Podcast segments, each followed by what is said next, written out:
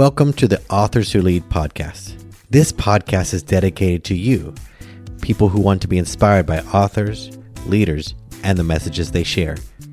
This is such an important podcast to us because we help uncover what goes on behind the scenes when authors are writing their book. We talk about the process. We talk about where they get big ideas, and you can listen in on those conversations. We can't wait for you to join us, so let's get started. Everyone, welcome back to another episode. I'm thrilled today to have a dear friend on the show, and I can't wait for you to hear her story. Her name is Madison Reeves. She's a top producing real estate agent and awardee of the top 100 leaders in real estate. She is the founder and CEO of the Bridal Project and the Reeves Method. She believes in helping other entrepreneurs, leaders accelerate their business and lives. Madison grew up in a poor neighborhood in a small town, but was determined to prove to everyone that she could fulfill her potential as you fulfill yours. And regardless of where you come from, you can do it. As a college dropout and getting fired from several jobs, she had seemingly no direction in life.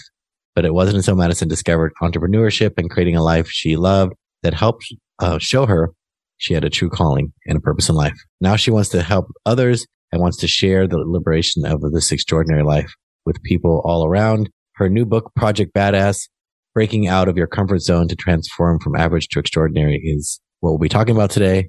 Madison, welcome to the show. Thank you, Azul. I'm so excited for this episode. Yeah, you know what's great is that I was like, when did we meet? It was over a year ago. Yes. Yep. And you had this inkling that you wanted to write a book. Now, that's where I want to pick up here, because we'll dive into your story, that how you got started in entrepreneurship. But let's talk about the moment where you first decided to write a book, and then we're going to go backwards to learn more about you. Okay. Yeah, absolutely. So I've always had the idea that I'd love to write a book and become an author. I was that kid who brought a novel with me when we went out to dinner and read it underneath the table because I just couldn't put it down. So I've always been a reader and did a lot of creative writing classes throughout high school, but I didn't really know what I wanted to do or how to do it, frankly.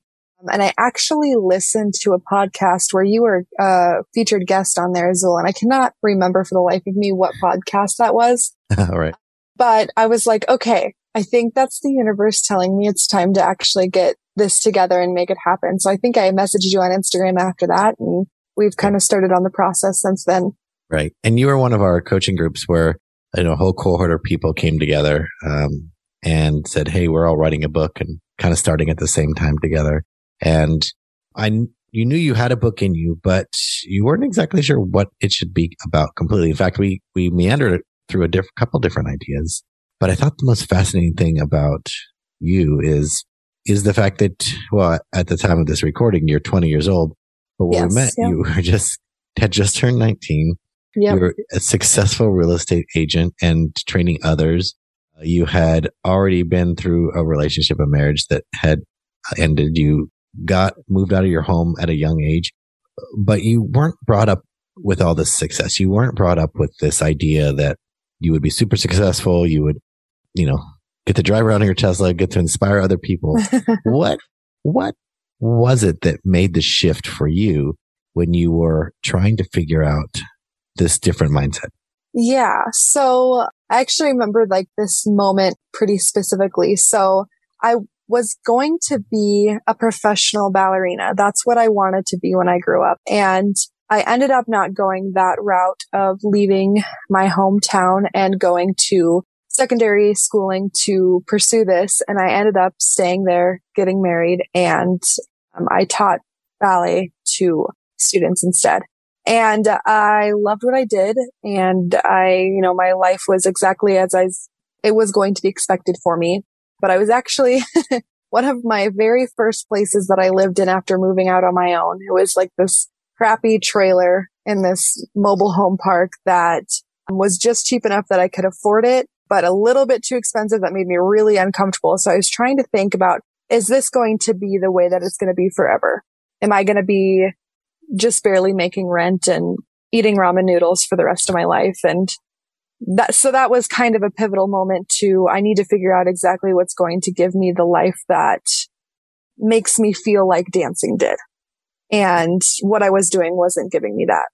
Let's talk about that for a second. So obviously to be on the track to be a professional ballerina, you had to have been committed pretty early.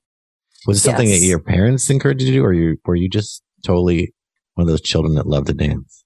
Yeah, I was just one of those children who loved to dance. If you ask my mom, she'd tell you that I was dancing in front of the TV at a young age, and I had older cousins who we went to dance recitals with and, you know, watch them perform. I used to dance out in the aisles and, you know, make a ruckus of everything. So it's been kind of something that I've always wanted to do. And my mom put me in ballet lessons when I was, probably 4 or 5. And I got into it really seriously when I was about 10 and started competing. And when you start competing and going on the track of professional, it's a full-time job. So. Right. So you went from this, you know, obviously aspiring ballerina, and then made a different choice, didn't go to college to do dance, but stayed in the same small town and started living your own, got married, and things were a little different than you expected. What was it that then started to open up your mind that I don't have to live this life in this trailer park and actually kind of do what everyone else thought I would do? Yeah. So actually, I was just thinking about this the other day. It's funny that this is one of the questions. So I was doing some social media management for a company that was out of a bigger town in a different part of South Dakota. So it was a remote job for me. And I was right out of high school. It wasn't something that was paying the bills full time, but it was something that I was just an extra little bit of work that I was adding on top of everything else to kind of help make ends meet. And I got to do that job from my couch or the coffee shop or pretty much anywhere I could find internet. And I thought, man, this is really cool. Imagine if I could do this work for all of these different clients to actually replace my full-time income, never have to report to anybody else, and be able to work from a coffee shop every single day. Mm-hmm. So I think that's kind of what got me stuck on entrepreneurship. Just that first side hustle, that first beginning gig that you decided to realize that. So Absolutely. Then how did you move into real estate? Because that's actually, I'm sure you were one of, if not the youngest agent probably around, maybe still are. Well, how did you get into that? And like, how did that come to be? Because there are lots of real estate agents, and when the market's booming, everybody thinks they want to sell real estate. But not everyone is successful. So what was it about you that drew you to real estate? Yeah. So my ex-husband and I actually bought our first home when I was 17, and I really liked the process. So I reached out to the people who sold me real estate, and I said, hey, this is something that I think might be, something that I might be interested in for a career. What can you tell me about it? And you have to be 18 to be able to get licensed. So I was a couple months, I think I was 2 or 3 months away from being 18 at that point. And I actually took a leap of faith, quit my jobs, all of them, and started doing classes for real estate full time. And I started kind of helping out, training, shadowing agents with the brokerage that I'm with now until I turned 18. And I'm pretty sure the day after my 18th birthday, I think it was the day after, I went and took all of my tests and passed it, got everything in a couple weeks later, and got licensed about a month later and started selling. Hmm. How did you, obviously started selling is one thing. I think I hear the statistics is like some agents may sell a single house in 1 year, in the first year if they're lucky. How did you manage to be successful without having the same experience maybe that some agents that have been doing it a while? Yeah. So a couple of things there. So the first one was I sold 5 houses in 6 months. Most of them were to family and friends. I grew up in a town of like 5,500 people, so everybody knew everybody. And at that 6-month mark, I was unhappy in the career because I wasn't making the money that I wanted to be making. And I felt like I was just kind of treading water, barely. Mm-hmm. So I sat down and I go, okay, Madison, you need to figure out what you're going to do. You're either going to get out of real estate and figure out what the next thing is for you, or you're going to change teams, because I was on a team at that point, or you're going to become a single agent. And we have in Keller Williams a training that we do every single year in February called Family Reunion. Last couple of years, we obviously haven't traveled, but normally we travel out of state. This year, I traveled down to Dallas, and I went to this training and I said, okay, I'll make a decision after I do this training. Went there, and it completely changed my life, because that's actually how I got in contact with the team that I'm on now. And not intentionally at all, they happened to be hanging out with the group that I was with. They were talking about all the great things that this team was doing, the statistics of the new agents that were completely mind-blowing. And I go, okay, this is who I need to be with. So I got home. I decided maybe let's try a different team. Let's see if this is successful. Reached out to them and ended up joining the team. And I actually sold 38 homes in 8 months after joining them. So, and I contribute that just to a big part of it is the mindset that they kind of help you grow your mindset and how you need to be looking at your business and your goals and all of that. And then, of course, just the training. All a business is a combination of systems, and they have great systems. So yeah, that's kind of how that started. And they have a lot of growth opportunity too, to be able to kind of move up in the company and figure out what's you're really passionate about. So. Right. That's amazing to sell 38 homes in that little time. I'm sure everyone around you is like, wait, what's going on with this amazing young person? I didn't even know what was going on. I think what you just said as you described that was that it was really about the mindset. And that's a great deal of what Project Badass, your book's about, is about transforming this way we think and see the world to have a different view. A lot of our worldview comes from the way we're brought up. You mentioned in your book that this wasn't how you were raised. You weren't raised with this wealthy mindset. Tell us about that transformation, and has it caused any challenges or brought blessings in ways that you didn't expect? Yeah. So both challenges and blessings. So I am completely and utterly a different person than I was before I went through this like massive mindset and like self-discovery, for lack of better words.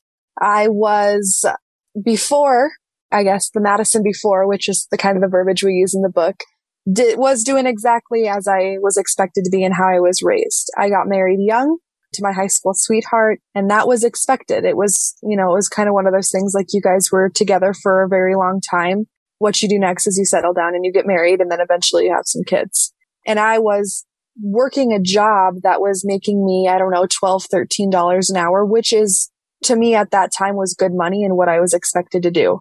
Buying a house at the age that I did was leaps and, you know, beyond what I was expected to do. So that was kind of the first part of it. I think that's what got me into real estate. And now, I mean, like I said, I'm a completely different person. The way that I view life, the outlook that I have, the beliefs and goals that I have for myself in the future is like 360 degrees the other way. You know, you wouldn't even recognize me if you knew me before. So I think that would be it's really hard for people who knew me before, you know, cause I've changed and I'm not that person anymore. So challenges would be, I lost a lot of friends and a lot of family members who didn't agree with the things that I changed into and the things that I now value and put my time into. So. Right. And I think that's some of the fear that some people have about taking such a big leap. I mean, I think that's why your book's entitled Project Badass. This isn't for Project weak-minded, simple thinking. Yeah. You know, not that this isn't for everyone, but I'm saying this is an intentional decision to break free from a life that is average. What do you notice because, you know, maybe you don't have as many peers your age anymore. If you're working in real estate at 20 years old, one of the top performers, how do you find yourself? Like, where do you find your tribe of people that you feel like are other badasses that are going to do this work?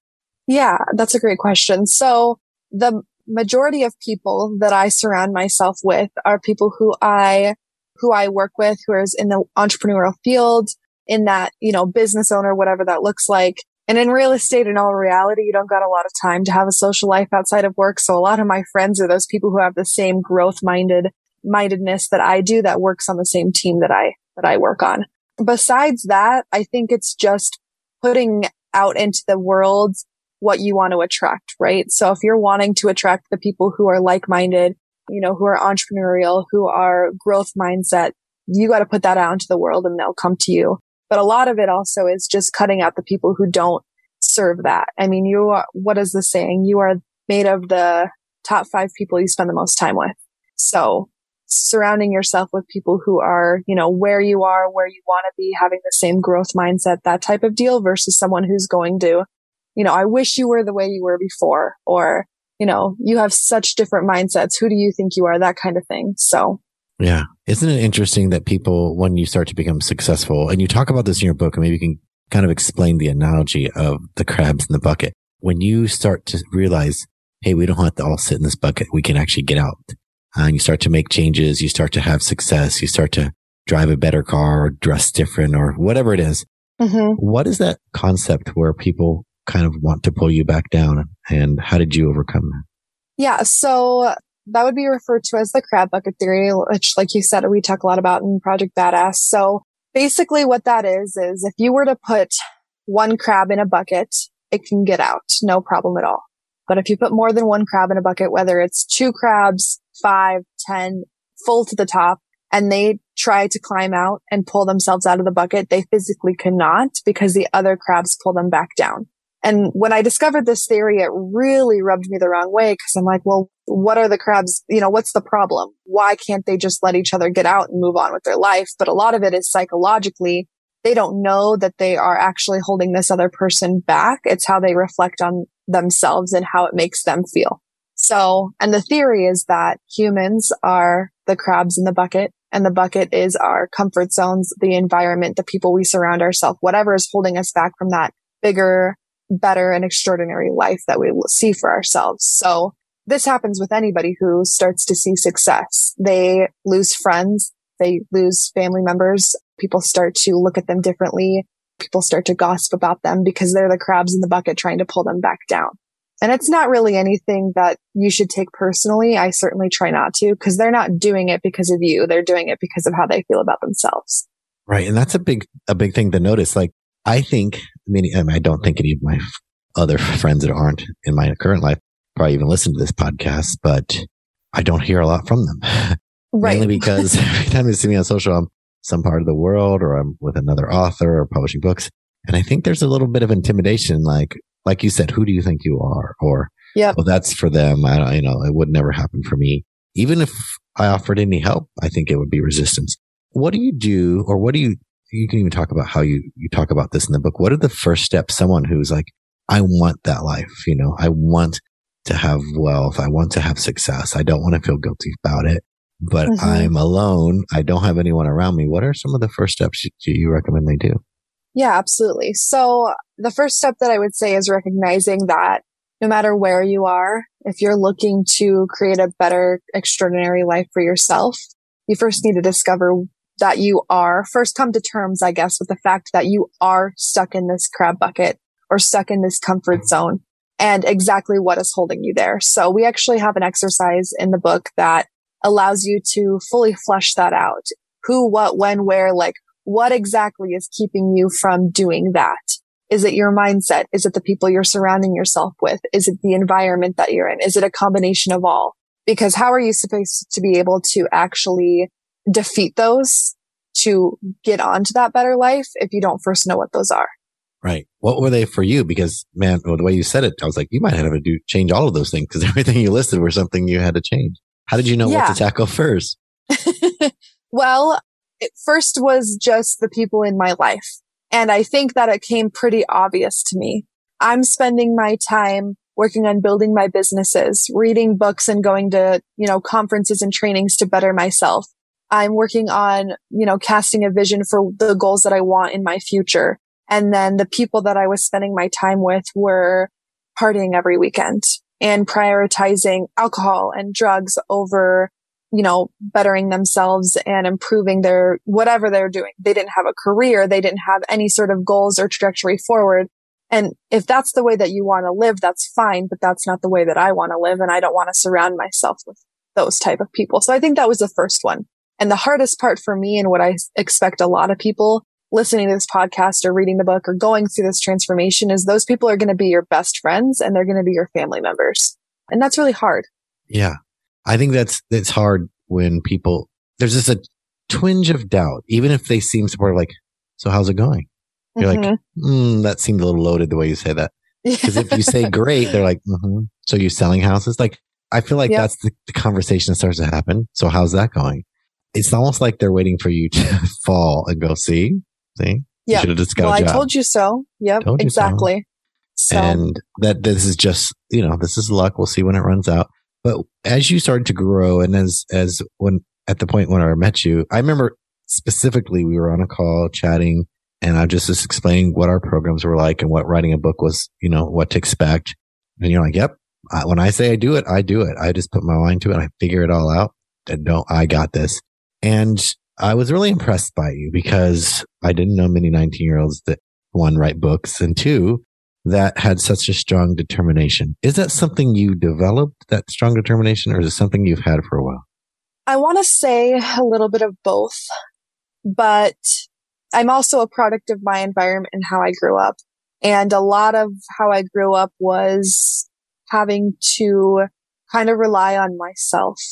And I actually give my mom a lot of credit for that because she very much raised independent adults.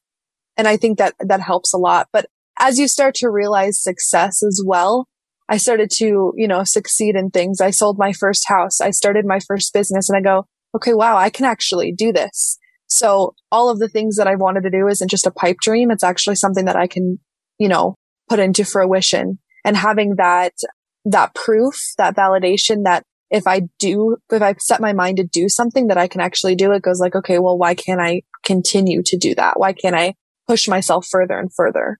Yeah. No, that's great that you kind of had a sense of where it came from. One of the things that I can hear people maybe wondering or thinking is, oh, that's great that you could sell millions of dollars worth of homes, be 19, buy your own house. That's you're special. And you talk mm-hmm. a great deal about that you come from this small town, but you also bring with you some past trauma that isn't like easy to just wash over. How do you speak to people who think that, well, yeah, but you don't understand how my life is, to help them understand why you were able to pull yourself out when your surroundings weren't necessarily giving you any help? Yeah, absolutely. So that was like, I think I told you, Azul, when we were working through the manuscript, that was my biggest worry is that I'm going to write this book and then people are going to go, okay, well, that's Madison. She can do that, but I can't. And I absolutely do not want that to be even a thought in any of the reader's mind. And that's why I share so much about my personal story and all of the things that I've experienced, not to gain pity or have people feel bad for me, but just to show the fact that it doesn't matter where you come from. If you put your mind to it and you do the work that needs to be done, you can be successful. So I grew up in a town of 5,500 people. And as most small towns are, there's certain things that come with them in terms of the mindset and the expectations of you as you're growing up. In fact, a lot of people who are raised in that town continue to live in that town. And that's just the way it is. I also grew up in a family that didn't have a lot money, or, whether that be money or actual material things. I never went through the fact that I never had food on the table. I always had a roof over my head, clothes on my back, but it was just, we didn't have a lot extra past that. And more than that, we didn't have the mindset to continue to better ourselves. So I think it's just dreaming big and having that want for something bigger and better. And then just not taking no for an answer, honestly. Right. Well, and that's definitely something that I could say and attest to here. You're like, I'm going to figure out this, even if it's difficult, even if it's mm-hmm. hard. So as you're, being 20 years old and having written a book and be successful, I think a lot of people could probably, would probably say, well, we'll see, we'll hold it back. But I think your aspirations are even bigger than what you have now. And there's many people now that go, gosh, if I could just have her life now, I'd be doing great. But I think you're the kind of person who has bigger aspirations. Do your bigger aspirations still scare you? Oh, they terrify me.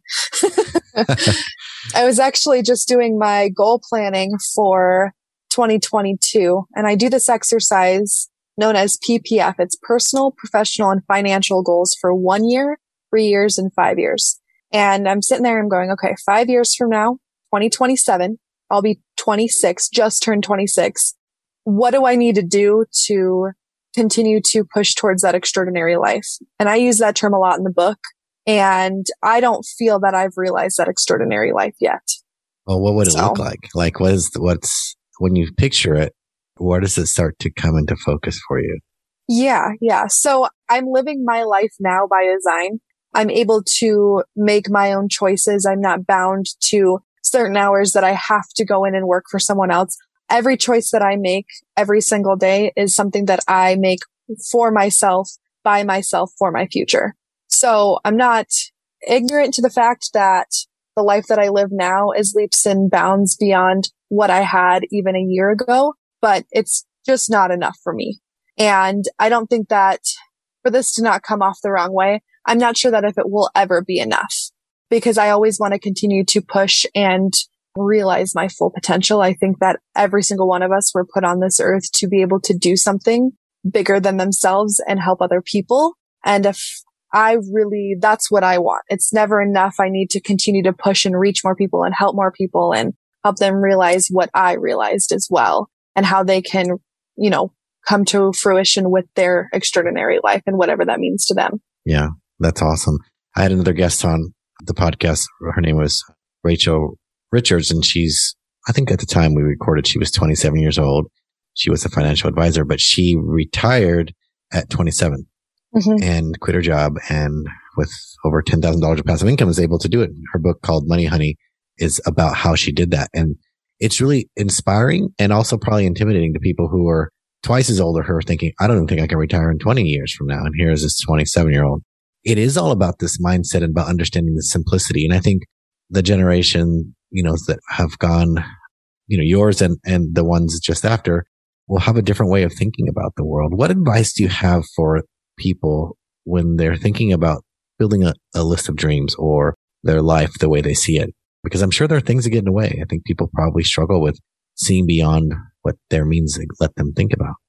Yeah, that's a great question. I think it's starting with the bigger picture, right? Because if you would have asked me this question before I went through this transformation and before I became the person I am to now, I would have went, oh, well, there's no way I have the skills to make that kind of money, or that stuff just doesn't happen for the type of person like me. So I encourage everybody to just sit down and what does your life look like in 10 years? And then we need to just reverse engineer it. So if this is where I want to be in 10 years, then 5 years, I need to hit these benchmarks so that I'm on track for that 10-year goal. And then 3 years, and then 1 year, what needs to happen the next 12 months? It's a lot easier to break things down into these granular tasks where it makes it super, super simple, right? Success is simple, not easy. If you've got your list out in front of you of, I know without a shadow of a doubt, if I complete these 5 things or whatever it might be, I'm going to achieve this task, which will put me on track to my 5 and 10-year goal. That's going to make things a lot more manageable. So, you know, maybe that's retiring. What needs to happen in these time increments to make that happen? Right. I think it's all about what you really want. Maybe that's what people are really missing in your book. You really do help people think about, well, what do you want? What's the life that you want? And, you know, it sounds like it should be an easy exercise, but so many people, maybe because of the crab bucket kind of analogy you made, it's difficult to discover what it is about their lives that they'd actually want. You talk about these tools to thrive. And so you talk about one of the principles is having something bigger than yourself. Why is it so important to have that thing that's larger than you? So as you can imagine, I'm sure you feel this, Azul, and I certainly do. There's some days where you wake up, you hit snooze on your alarm, and then you lay there and you go, man, I really don't want to get up and I do not want to do anything today. I don't want to have responsibilities. I don't want to have to do the things that I need to do. What's going to push you to continue to put yourself out of your comfort zone and be better and better is that thing that you're working for that's bigger than yourself. If it's just for a paycheck, if it's just for yourself, you're not going to do it. There's going to be days where it's just too hard, it's just too difficult, and you don't have anything to fight for.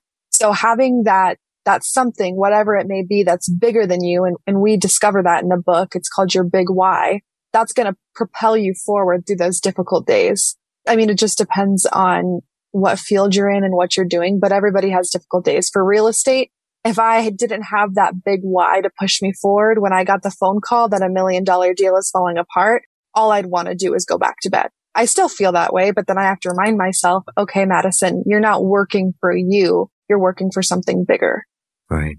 That's such a good way to think about it. Not only having the goals for short-term, long-term goals, but having a bigger purpose outside of the work you do. I know for us here at Authors Who Lead, you know, our motto is people over paper always. Even though we work with books, we really feel like it's the people we're here nurturing, not the pages. But also the mission is that we want to help impact 1 million people through the authors we help, because we figure if we can help the right authors, they'll impact tens of thousands, hundreds of thousands, however many, millions sometimes. So if we know that our work is bigger than us, as you said, that helps us show up. It helps us add team members when we're afraid. Are we really ready to add team members? Are you really ready to ever? Probably not. Right? There's no right time. Right. There's no right time. In the book, You Are a Badass, when the author talks about how she bought a car when she wasn't quite ready to, because she wanted to be in the life she wanted in this moment, not when someday comes. And I think, you know, yes, there is some logical reasons to be conservative with your money and be thoughtful, but there also is a mindset that you talk about in your book, that there is a subconscious mind that you have to retrain. And if you can't allow yourself to afford luxuries you like, for example, here's an example I'll give, and you can then tell us why the subconscious mind's so powerful. It's like, if you go out to a restaurant, I was having this conversation with somebody just yesterday, and you see something on your menu, you're like, ooh, I'd love that. And you just get it. A lot of us who have like maybe a poverty mindset, or a mindset that's awful, go, ooh, what's the cheapest things here? And of the cheapest things here, what do I want? As opposed to, what do I really want here? And get it if I want it. Even if I had the money, sometimes my brain was still wired to look for the cheapest thing or decide based on that, let alone if I really want it or not. Tell us about why training your subconscious mind is so important. Yeah. So your subconscious mind, it receives information from your day-to-day surroundings as facts. So just like an affirmation, if I tell myself that I am going to be wealthy, my subconscious mind is going to receive that as a fact and act upon it. And if I, on the flip side, if I tell myself that, you know, I've had chicken 6 times this week, but I can't afford the steak, so I'm going to have chicken for the 7th time, your subconscious mind is going to believe that you cannot afford that steak. And you might desire to have that, but you have to put things out in front of it in order to believe it as fact. So it's really important to train your subconscious mind to the life that you want to live and not the life that you are currently living, so that you can continue to grow and they can receive that as fact and act upon it. Right. It's really hard to fathom, because if you're listening to this and you're not an entrepreneur and you still earn a paycheck, you can kind of be lulled into a comfort zone to believe money just shows up when I show up to this job. And that's kind of how it works. Mm-hmm. But when you're on your own, you're an entrepreneur and you really feel the effects of making money, not making money. If you still have that employee mindset and you think, oh no, the sky's falling, and you don't solve the problem, then you can really start to implode in your subconscious, because all those voices of the people you left behind start to show back up. See, I told you, you weren't going to do this, or see what happens when. How do you deal with this growth mindset? What are one of the best ways in which someone listening says, look, I really want to do this and I've tried before, but I'm kind of stuck? Yeah. So whether you're a new entrepreneur or someone who wants to get into the field, or someone who's been in the field for 20 years and you're just hitting a plateau, I think it's just having those tools locked and loaded and ready for those days that you're going to have where you're questioning yourself, you're doubting the decisions you made. Maybe I should just go get a job. Maybe that would be easier. I think it's having those tools and those resources to fire quick when those days inevitably come, or those thoughts inevitably come. So in the book, we talk about finding a mentor, and I'm lucky enough that my mentor, I'm able to be mentored by him face to face in person. I see him at least once a week, if not more. But the cool thing about this day and age is that there's lots of books out there that you can read that to be mentored by other people that are living the life you want to live. There's YouTube, there's webinars, there's courses, there's trainings, there's, heck, TikTok now has mentors on there that you can be reaching out to and learning. And I think it's just, you have to be so crystal clear on that big why. If your subconscious mind isn't clear and you don't have those tools ready to go for when you have those days and those thoughts and those doubts, you're gonna fall back into that crab bucket. It's inevitable. Yeah. So just, yeah. No, I think that's so true. And you mentioned several books that you have really been impacted by, many of which I've read myself. You know, why are reading books such a great way to tackle some of this mindset shift? And, you know, you mentioned in the book in the past, you kind of were like, whatever, self-help books, that's ridiculous. But you had a shift. Which of the, maybe give us a highlight of one or two of the books that you really have impacted you, help you make those shifts? Yeah. So the first one is Be Obsessed or Be Average by Grant Cardone. It's the first growth book that I've ever read. And I actually listened to it on Audible. I can remember driving my car, finishing it, and just like sitting in silence for the next 20 minutes and going, holy crap, I know nothing. I know nothing. That humbled me. I need to get it together and do what needs to be done. The other book would be Think and Grow Rich by Napoleon Hill. Mm-hmm. That's where I really learned in depth about the subconscious mind and which kind of, you know, intrigued me to do more research on it and learn about it and become really well versed in it as well. And again, that was one. I finished it on a plane for that one. And I go, holy crap. Every time I think I know something, I pick up another book and I go, wow, I have no idea. I know nothing. So it's just continuing to push yourself. I mean, who are you going to listen to? Someone who wrote this book, Grant Cardone, is he's worth almost $1 billion now, has multiple successful businesses, is living the life by design. Am I going to listen to him, or am I going to listen to the naysayers who are telling me that I am too big for my britches and who do I think I am? Right. And that's so true. And one of the things that I observe when we do that to ourselves is where we don't kind of take care of ourselves. And that's why your book's so important. I'm so glad you're writing this book at such a young age, because I think so many people think that somehow when someday comes, it's just going to magically shift. But from what you've described, you even mentioned the book Bluefishing by Steve Sims. I love that book. Such a great book. He was a guest on episode 19, which is really the beginning of my podcast about the art of making things happen. When you hear inspirational stories of people who maybe didn't always have something and now they do, you get inspired. What inspiration do you hope you deliver to people who are reading your book? Yeah. So I hope that through reading my book and learning about my story, whether you're listening to this podcast, that's the first time you're hearing about me. And, you know, maybe you've heard about me a few times or read my book already. I think it's just knowing that it really does not matter where you come from. You know, like I said, I grew up in a small town without money. You touched on it briefly at the very beginning. I'm a college dropout, fired from every single job.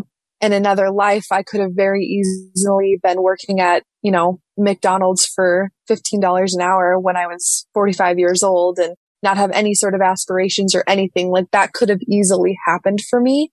I think that it's just recognizing that despite the fact that all these things that were laid out in front of me, that obstacles and challenges that should have been what held me back, you just have to push them aside and not stop for anything until you reach that extraordinary life in whatever way that looks like for you. Yeah.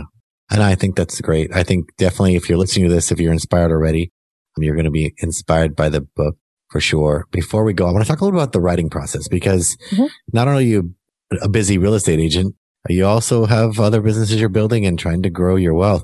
How was this process of writing a book for you? Because it's, for me and the people that I've helped, it's unlike any other thing they've tried. Tell us more about what you thought a book, writing a book would be like, and what was it like for you? It's hard. It's really hard, but it's so fulfilling. And anybody who knows me personally knows that I'm not a very emotional person, but this book made me emotional. Right. I mean, it's like pretty much pouring your entire soul out onto paper and putting it out in the universe and just hoping people like it. Yeah. I think that was the emotional, I don't want to say draining, but the emotional toll it took on me, I think, was the hardest part. I mean, fitting the writing into my schedule with my businesses and real estate and stuff. I mean, there was a lot of late nights. There was a lot of, you know, writing on my computer until 2 or 3 in the morning and then getting up the next day at 7:00 to go to the office and then, you know, doing it all over again the next day, editing something for 8 hours straight only to think, oh my gosh, I'm only 40% of the way done. Right. It's just hard work. But for me, it was the emotional toll. But I'm like super proud of everything that we've done, myself and your team as well too, that we've been able to, I'm hoping, really impact a lot of people and change their lives as well. Yeah, that's awesome. I know it's been a great process. It's been inspiring. Even when books had to change or you had to the rewrites are the hardest part, because you realize, oh, I wrote a book and now you're asking me to do it again. And essentially you're rewriting a book, you're starting over or reassembling it because you want the book to be good. So you're committed to it. If you had any advice for someone who's aspiring to be an author, what would it be? I would say that you just need to do it and find someone accountable that can hold you accountable to it. If I wouldn't have reached out to Azul, we would not be talking right now about my book in a couple of months. There's no way that I would have done it on my own. And just having the, even if we just got on the call every single week, regardless of the coaching me through how to write it, and you just said, okay, how many words did you write? Having that accountability would have completely changed things for me in the way if I didn't have that, I just truly don't think I would have a book right now. So, and that goes with anything, right? You need to state what your goal is, and you need to find the people who are going to help you make it happen and then make them hold you accountable to it. Right. And it is a process, right? It is something unusual. Most people, we all know how to write, which is just one word after the other. The right part we don't know how to navigate is, how do I deal with these emotions that show up that I wasn't expecting, that have nothing to do about writing? Mm-hmm. And how do I conquer these, because they seem so real? And yet, if you're committed to your why you're writing this book, that's what I usually really want to know, is why you're doing this. What is in it for you?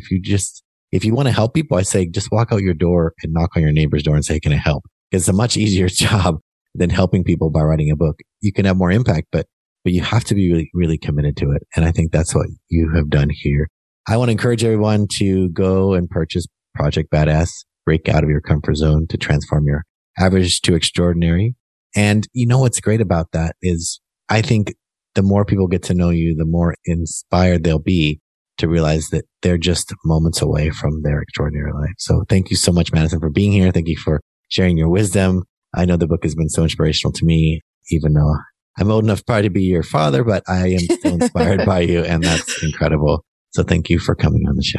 Absolutely. Thank you, Azul. It's been my pleasure. Thank you for listening again to another episode of Authors Who Lead.